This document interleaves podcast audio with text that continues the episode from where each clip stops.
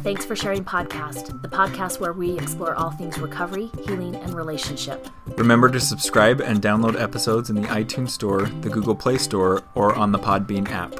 You can find more Thanks for Sharing at www.thanksforsharingpodcast.com or on Facebook at facebook.com slash healing paths. That's path with an S. Hello, everybody, and welcome to Thanks for Sharing. I'm John T. And I'm Jackie P.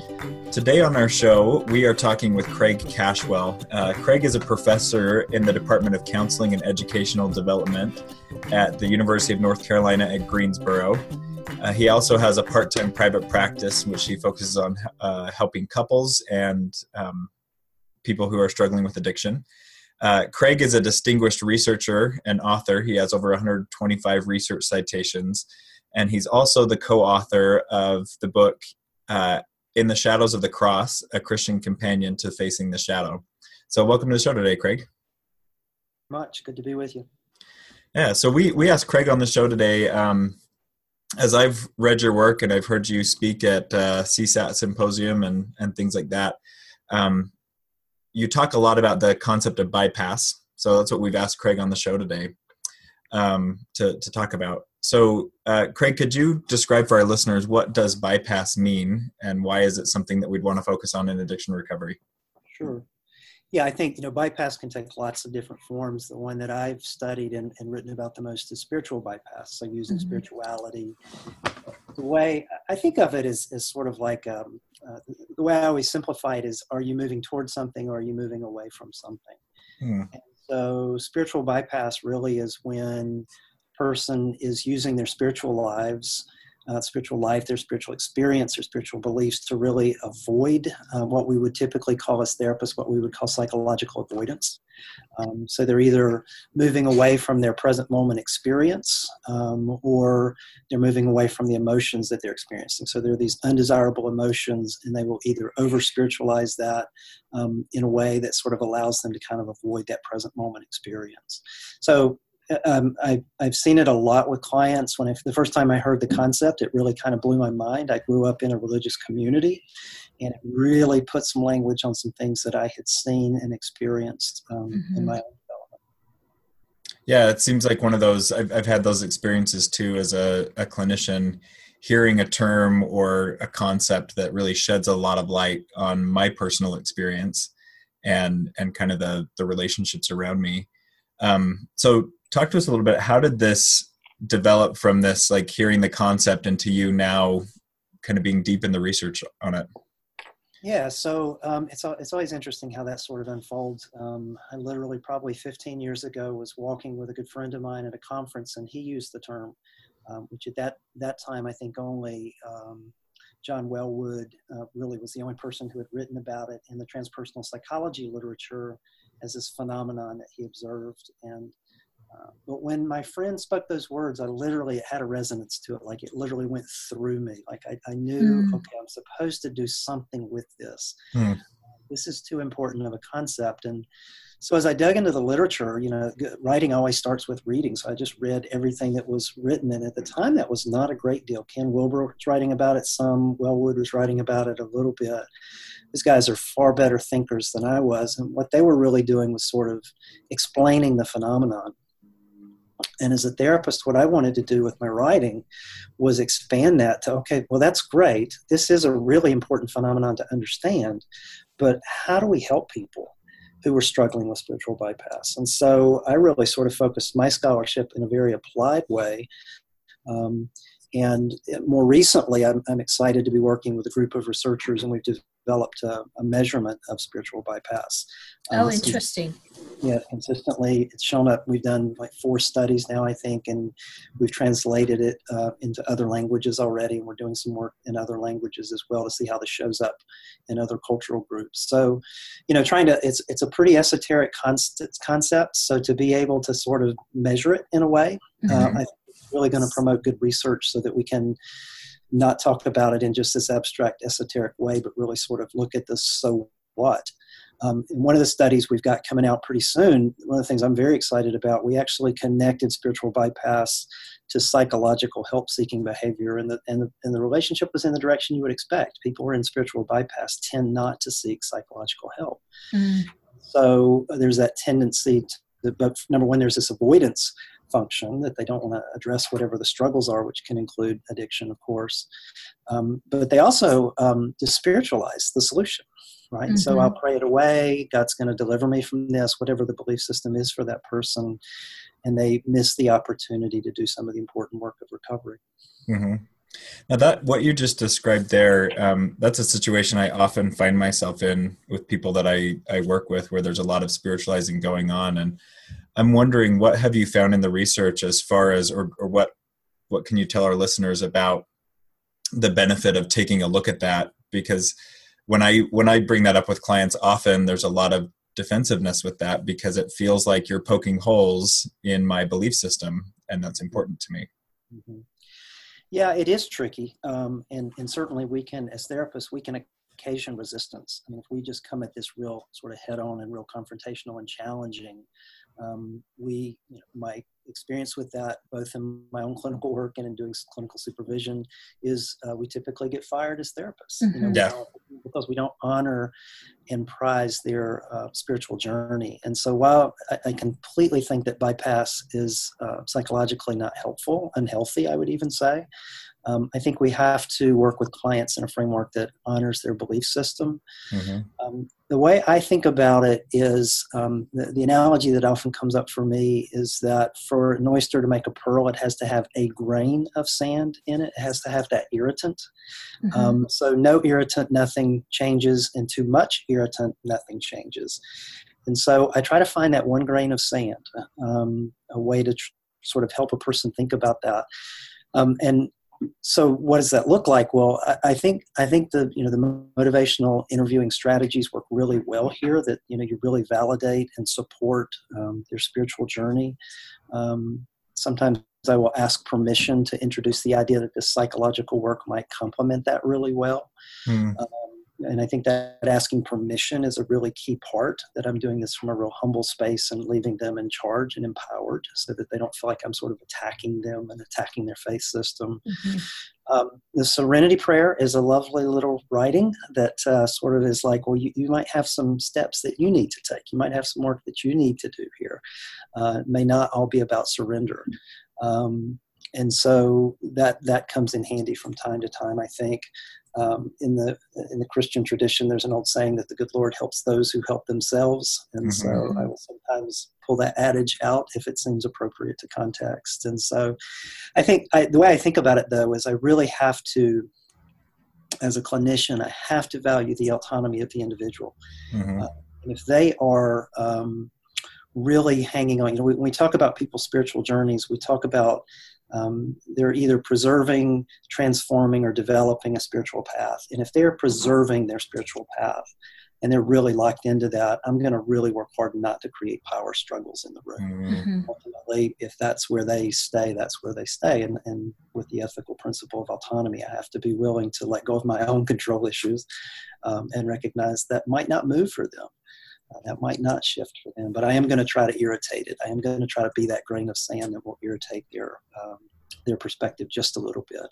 Um, sometimes I've been wildly successful with that, and like every therapist, I would I would have to confess that I have my share of, of places where I've misstepped. I've pushed a little too mm-hmm. hard. I've not gotten any leverage. I mean, this is not something that works all the time for sure. Mm-hmm. Yeah, yeah. So that that has me curious. Um, like you so you work with couples and you work with addiction. Do you ever have people coming to you because they recognize they're in spiritual bypass and they want help? Or is that one of those things that recovery tends to push at whether you want it to or not? I think it's probably more the latter. Um, i think it, it, probably just tends to kind of show up in the room. Um, you know i'll have um, just not that long ago i was working with a man in group who said he really didn't want to call what he had an addiction because that sounded so permanent and God was going to deliver him from this. Mm-hmm. The other guys in the group were all over that. one of those great moments as a therapist where I could just kind of sit back and let the group kind of challenge that. Um, but uh, he was also not doing, you know, we would have between session tasks, things to come back and report out to the group and work on. And he was consistently not doing anything and, and would even say pretty directly that to do that work was to diminish his faith in God. Mm-hmm. Um, that was saying, I don't trust you to deliver me from this. And you know, I give you three guesses who was the first major kind of relapse and dropout in the group. That was a that was a failure story. It just mm-hmm. you know, just could not you know, the group and I somehow we couldn't quite get him into a space where he could see it's great to have faith. I think every man in that room believed that miracles do happen, um, and there was this work to be done. Mm-hmm. So, um, you know, as far as people coming in presenting in bypass, it, usually what people will tell me is they have struggled with it in the past and now mm-hmm. they recognize it. Um, and, and that it might still flare up for them from time to time. But I think it's such an unconscious thing that it's probably pretty rare for clients to come in and present with bypass. You just see it as a clinician as you're listening to the narrative.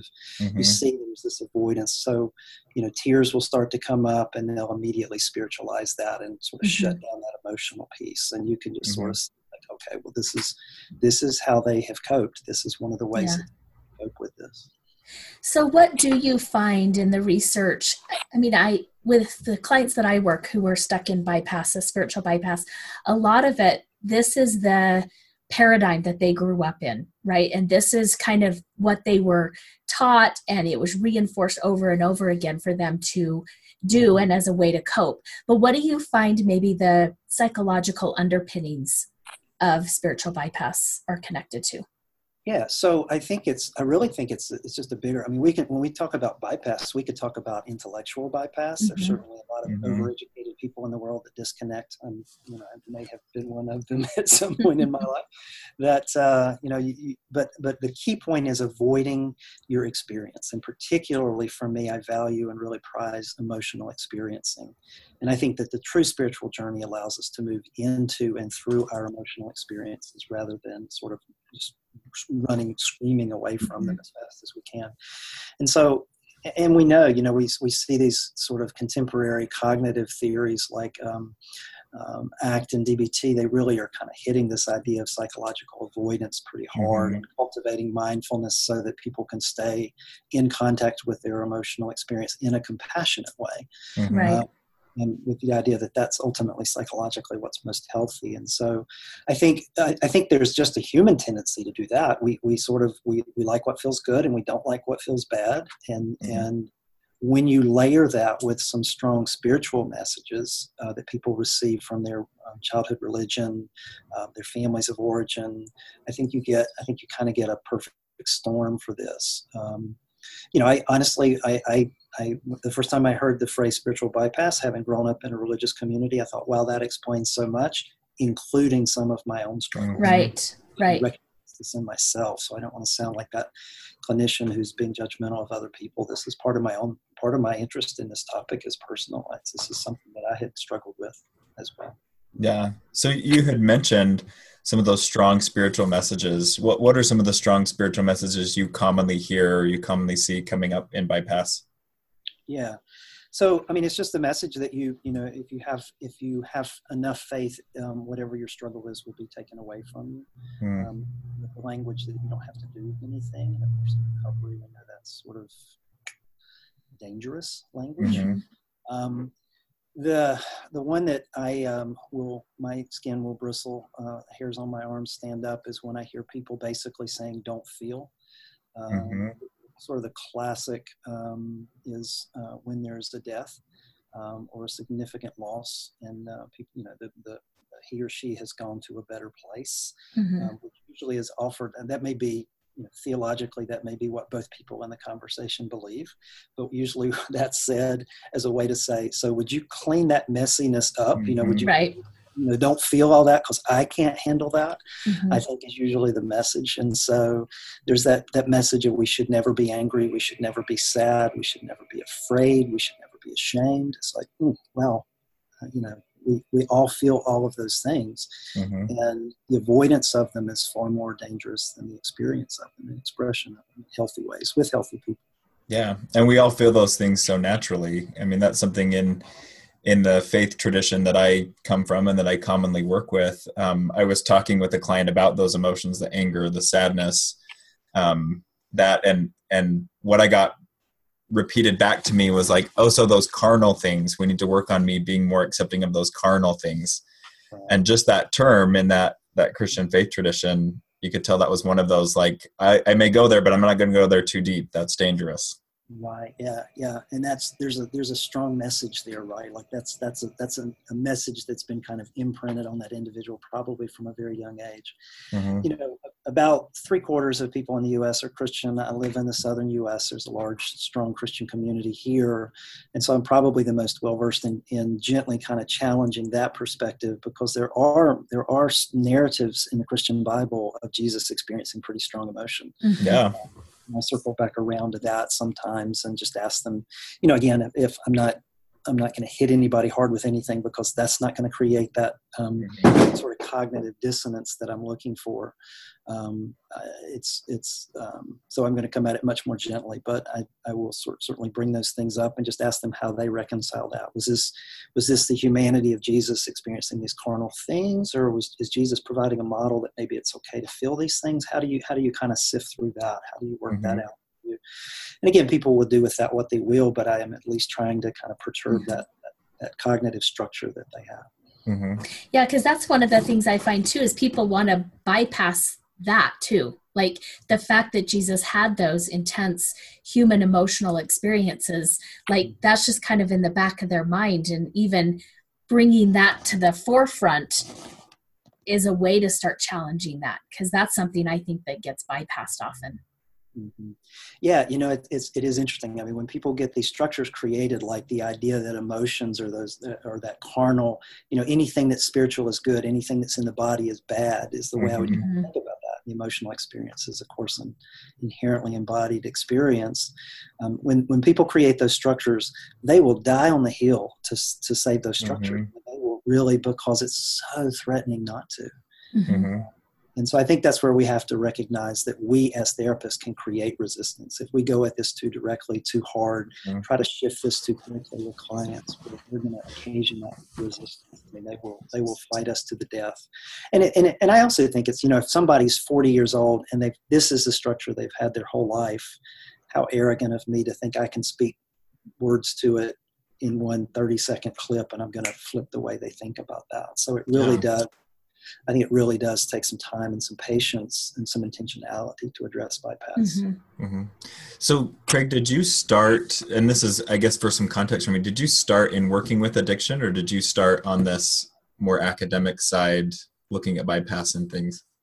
Yeah, it was um, the latter. Um, I came to this more like um, a lot of my writing had been sort of ecumenical writing around spirituality and counseling, how to mm-hmm. ethically and competently integrate spirituality and counseling and support the spiritual development of clients for whom that was salient and important. Mm-hmm not imposing it certainly on those clients. I work with clients who are agnostic, atheists, and that's just mm-hmm. not part of the treatment plan.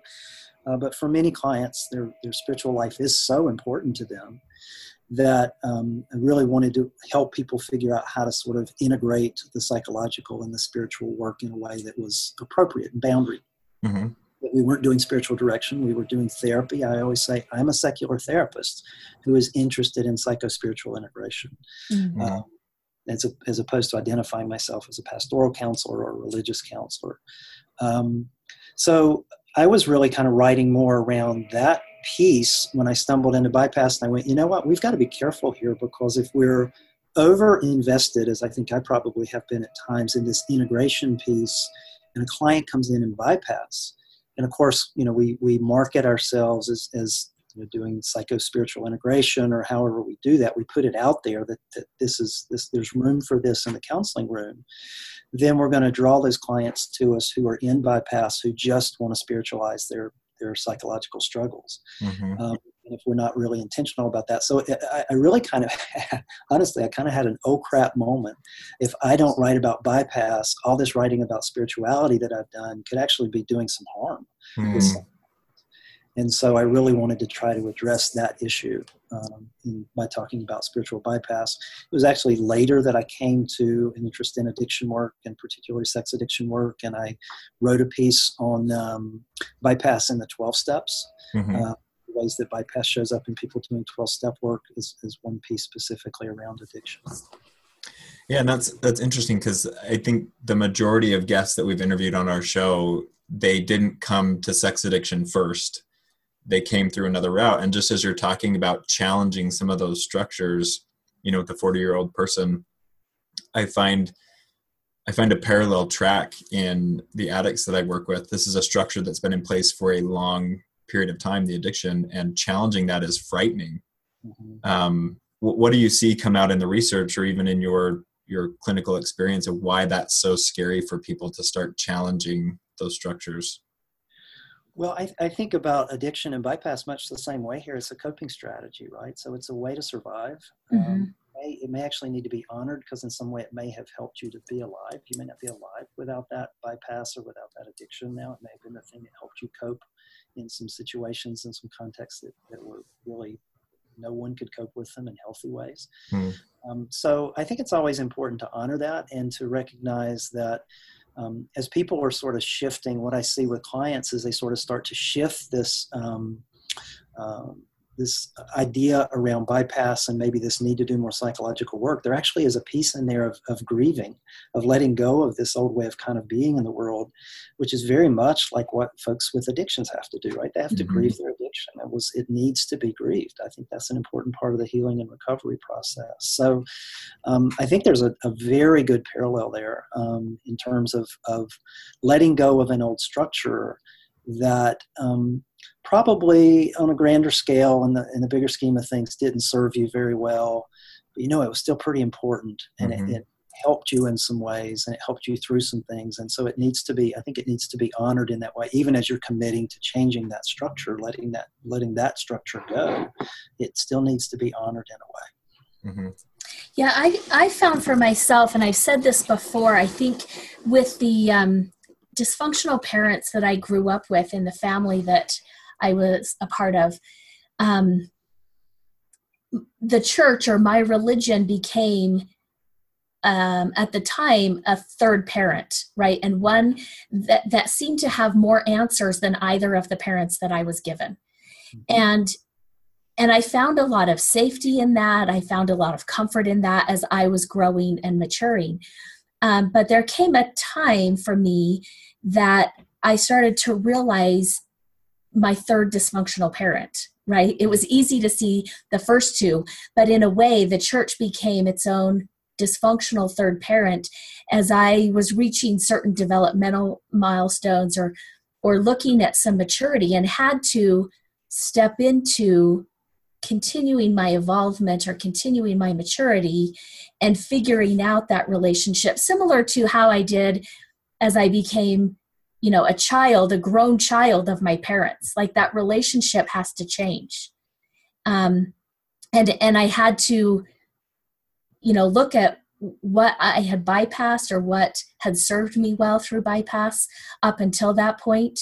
But it is, I think, you know, there's been a lot of they haven't used the words bypassing, but I think there's been like James uh, Fowler stages of faith, he kind of gets into some of the psychology of the evolving. And I like that he calls them, they're all stages of faith, right? We're not going through the stages of atheism, which would be extremely frightening or threatening for somebody of faith. But just looking at there are various stages of faith that you may find yourself in, and it's okay. Mm-hmm. Yeah, I think it's um, um, there is so much in what you just said. Um, but you were really, even as you were telling a bit of your own story and then shifted over to talking about Fowler, you're talking about this developmental process. Mm-hmm. I think that's so important. And so I, it's just a fundamental premise that I have as a therapist that can I really join you and connect with you and validate you and honor you right where you are now? Mm-hmm. and that that's the foundation for change. Mm-hmm. So I think all too often, I certainly see it in students. I've, I've made this mistake myself where I, I start with the change part and not the acceptance part. Mm-hmm. Uh, and so if I remind myself, as I try to do, that people are where they are for a reason, there's something in their story. So if I had known you, for example, when you were in that very like rule oriented, um, structured kind of place before that, that, that, that next developmental kind of piece started happening for you? Can I meet you right there? Uh, mm-hmm. Can I mm-hmm. join you right there and not judge that and not try to sort of yank you into this developmental process? And I think that's really important. But yeah, you're talking about this thing where people, you know, a lot of people move from um, a very externalized kind of religion. Um, they want that. They like that structure. They like the mm-hmm. community, and that's that's that's all fine. But there comes a point in time where that needs to be internalized. And I always think about it like when I watch this process for people, they deconstruct that religion of origin in some way, and they might put it back together exactly the same way. Right, mm-hmm. right theirs then you know and, and, most people i don't think put it back together exactly the same way most people say you know what this this piece doesn't work for me i need to find a, a different community or I, i'm going to think about this differently myself in ways that really sort of support their own development and so yeah yeah well and and that can lead to i've seen this with clients um, where they maybe can't reconstruct a faith within the tradition that they've been a part of. Uh, but they go and they find a different group or a different tribe to be a part of and they kind of construct the same relationship right? Mm-hmm. i'm going to do this the exact same way. Um, and, and, it's still externalized. It hasn't necessarily shifted to this internal um, claiming right this internal i'm accountable for myself and, and instead it's i'm part of a different group think mm-hmm. Yeah. So one, yeah, uh, an example I think about that a lot of times is um, uh, people who are I sort of um, call it codependency by faith. So people who are in their communities, they are they sign up for everything, they serve everybody, they're always taking care of other people, and they get a lot of positive reinforcement for that. Mm-hmm. Um, yet it's really not an act of transpersonal service, service beyond the ego. It really is they're trying to be somebody. Mm-hmm. So service to self. So you can have that blow up in one community, not do the internal work around shifting that, move into another community and just recreate that. Just do exactly right.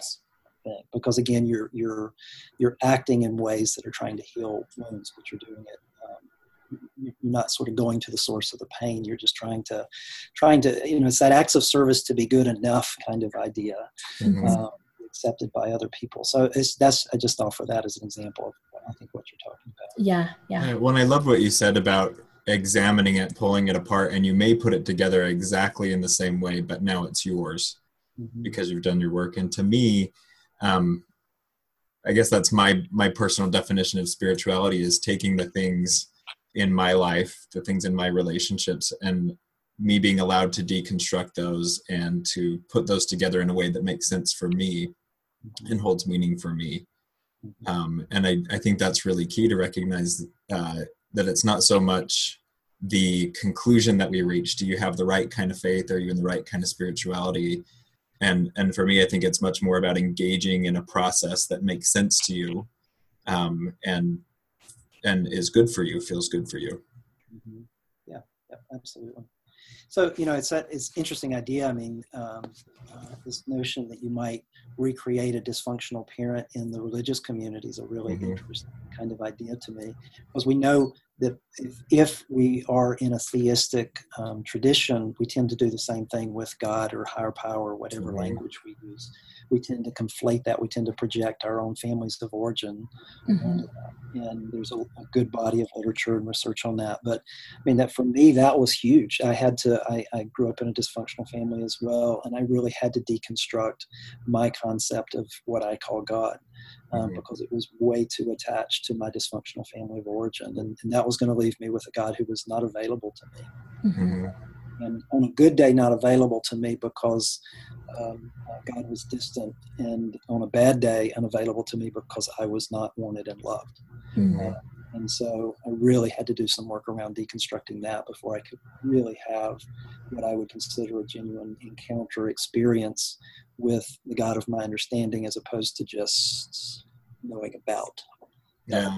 Mm-hmm. And I, I think I think that's such fertile ground for diving into our own spirituality and our own concept and maybe even starting to shift some of those bypass roles is just looking at how similar are my parents to the god that i believe in mm-hmm. and how functional is that for me are there parts of the God that I believe in that I deep down I hate the interaction because it feels too familiar. Mm-hmm. Yep, yep, absolutely. So when you you know when you start, um, if you can um, explore family of origin and religion of origin a little bit with clients, uh, you'll you'll start to see puzzle pieces start to click into place here. Mm-hmm. Like, okay, so family of origin, any emotion other than big smiles and happiness was just not tolerated. Um, and that was because this person's father was a pastor and they always had to look good in the church. It starts to make sense why they would mm-hmm. spiritualize and psychologically avoid their pain. Mm-hmm. Uh, so yeah, so a lot of times you, you just as you start to get people's narratives, it does really does start to click. Like, oh, this makes sense. Why this person would struggle this way. Yeah.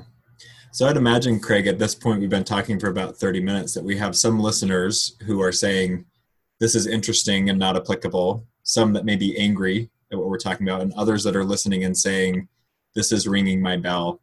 Um, to those people that this is resonating with, what would you say are some useful next steps? Like where do you take this when you when this is resonating with you? Well i think you know when when something that's unconscious becomes conscious um, in the therapy room as a therapist i always am torn between you're welcome and i'm sorry. Right? You'll never unsee this again. Right. um, because it is you know we, we, are talking about sort of um, taking off a band-aid you know and, and if it gets ripped off too quickly it's like oh that hurt really badly mm-hmm. but it's off now as opposed mm-hmm. to that just agonizing you know tug over time that's it's really painful and so i think you know for me i think it's it's it's it's become conscious so reflecting on it um, i do a ton of work in my um, in my work as a therapist that could probably best be described as um, cultivating mindfulness. Mm-hmm. Like the phrase I use most often is just watch.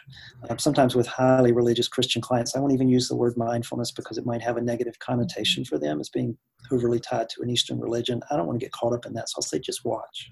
Just watch that.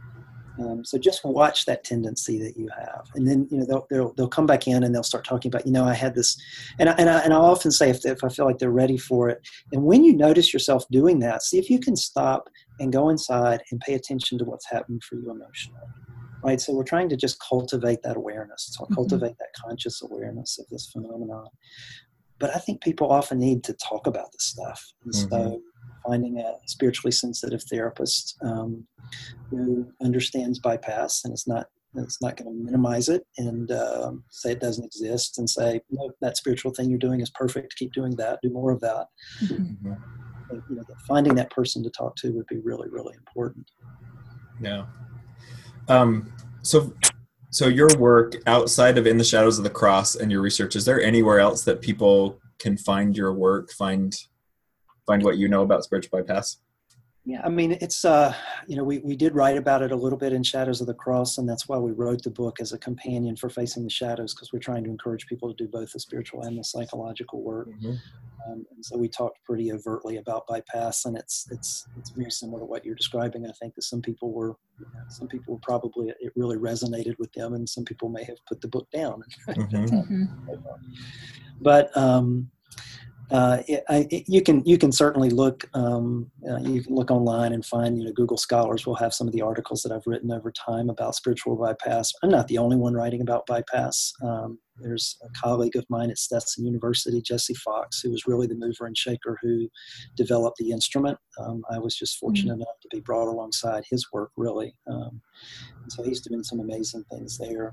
And then you go back to the, the original, um, the, the, first two folks who talked about it uh, were John Welwood, um, a Buddhist psychologist who talked about it, and then uh, Charles Whitfield, who many in the addiction community will recognize that name.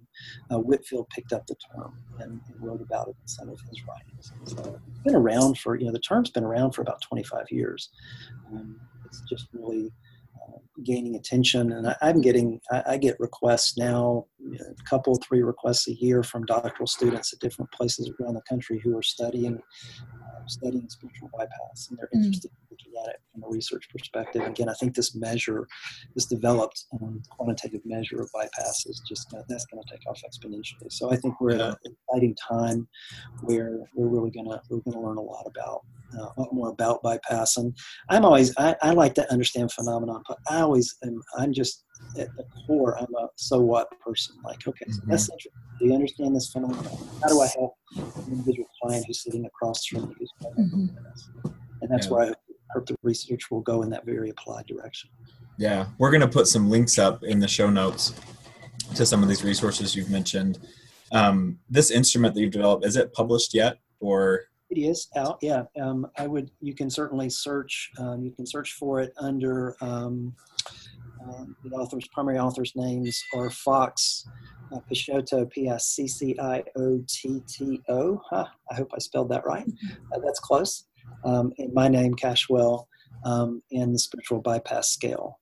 Um, and if that doesn't help you, Jesse Fox at Stetson University or I, uh, you could reach out to me for sure. We can we can talk to you about the instrument, what we're doing with it. Um, we'd love to see this used more broadly. yeah, great, very exciting stuff. Um, we appreciate you taking some time to talk with us Yeah. um, and to share your expertise and your knowledge. My pleasure. Thanks for giving me the opportunity. Thank you. So, at the end of this episode, we want to remind you that your story matters. Remember, there is something meaningful in every chapter. Don't wait to share your story till it's finished. You can share your story with us on our Facebook page, Healing Paths Inc., or on our website, www.thanksforsharingpodcast.com. This podcast is solely for the purpose of information and entertainment and does not constitute therapy, nor should it replace competent professional help. At the end of another episode, we want to remind you that nobody has time for perfection. We are pursuing progress. And remember the prayer of the perfectionist Help me remember I can't do it all. Help me to take things one step at a time, and that the only step I need to focus on is the next right step for me. Help me to remember that life is a journey. Help me to be able to separate all that I am learning from all that I have to do. Help me to remember that I am not alone, that I can ask for help. Help me to strive for frequent awakenings, not mastery. I am enough. Amen.